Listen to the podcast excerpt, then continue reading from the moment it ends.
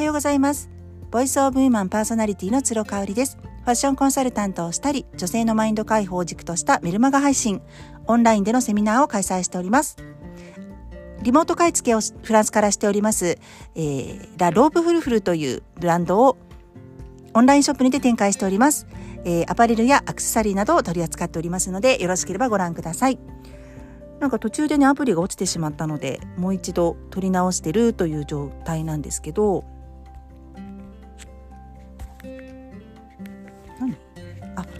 大丈夫ですね。なんか調子が悪いな。大丈夫かな。また落ちてしまうかもしれないけど。うーん。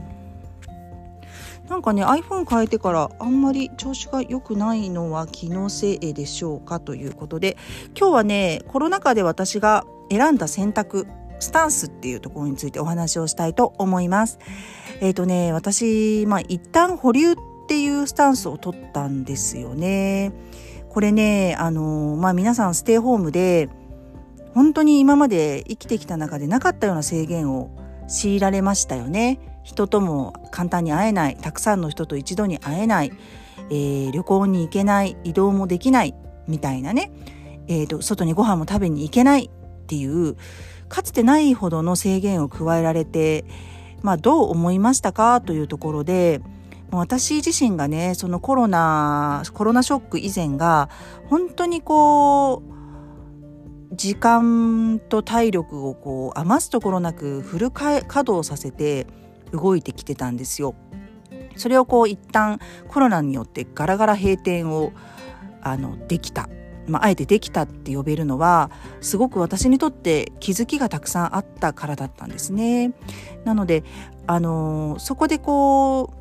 まあ外の人から見たら停滞してるというふうに見られたかもしれないです。コロナ禍でもねこうバンバンバンバンあの行動してやってた人っているわけなんですよ。ただ私はそっちを選ばずにこう家の中でじっとこもるような、あの、まあ、ネガティブと捉えられがちなねそんなあのアクションというかあのスタンスをとっていたわけなんですけれども、まあ、一旦保留っていうスタンスってどういうことかって分かりやすく、ね、説明させていただくとまあ一言で言うとグレーな状態かなって思います。黒でも白でもない、うん、1でも100でもないなんだろうななんかあのニュートラルな状態っていう感じかな。まあ、グレーゾーンとかファジーとかねこういう言葉ってよく言われますけれどもなんかこう自分の中でもどっちでもいいなみたいなどっちでもないなうん、こんなような状態になれたかなと思います。今までの生活ではそういったスタンスを取ることが自分の中に選択肢に一つもなかったのよね。だからあのコロナでもうガラガラ閉店させられてあなんかこう本質の自分素の自分に戻れるチャンスなんじゃないかなってちょっと直感が働いたんですよね。まあ、特に思い出すのは金婚西野さんがねよくメルマガとかオンラインサロンでもお話しされてますけれども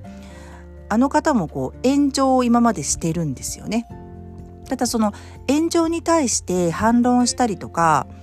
うん、あのー、まあ、無視をしてどんどん突き進むっていうよりかも結構こうじっと耐えていたっていうスタンスを彼は取ったんですよね。まあ、いつか分かってくれるだろう、うん、いつか自分の番が回ってくるだろうっていうのをこのいつかっていう時のために自分を整えておくっていうかそんな自分を認めてあげるこう逃げたとかね弱虫とかっていうのを自分に烙印を押すんじゃなくって認めてあげていたっていうところがすごく私にとっても参考になったんですよね。2020年の1月から彼のオンラインサロンに入っていて、まあ、くしくもその数ヶ月後にあのステイホームになったのでね緊急事態が発令されたわけなのでうん結構ねその彼の今までのアクションが参考になってったところはあるかなというふうに思います皆さんはねこのコロナ禍でどんなスタンスを自分が取りましたか？というところで立ち止まる時間にしてくれたわっていう人もいればもう我慢我慢ですごくストレスフルだったっていう方もいると思うんですよね。そのストレスフルだった方もそういう自分を責めるんではなくもちろんコロナを責めるんでもなくあのステイホームを強いた政治を政治政策を責めるのではなくてあ私ってこんなにも人が好きで今までご縁に恵まれていたんだなっていうもう気づく機会になりますよね。うん、なのでこう比較をしたりとか理由もなく焦ったりとかすることっていうのはやっぱりうーんどんなスタンスにおいても邪魔をするそれが自分のあの選んだスタンスでベストな状態とは言えませんのでうん比較をしない、うん、焦らない。無駄な焦りはしない。であと迷ったらやるっていうことですかね。これはまああのコロナ禍以前でも私モットーにしていたんですけれども迷ったら GO ですね。で、えーと、嫌だなと思ったらやめるですね。うん、だから迷いと嫌な感情って全然相反するっていうふうに考えているので迷ったら GO っていうことですね。もうとにかくやってみる。失敗したら失敗したで戻ればいいわけなんで、うん、ゼロになるだけだからっていうのをすごく勇気づけられる言葉ですよね。マイナスにはならない。ゼロになるだけっていうことなので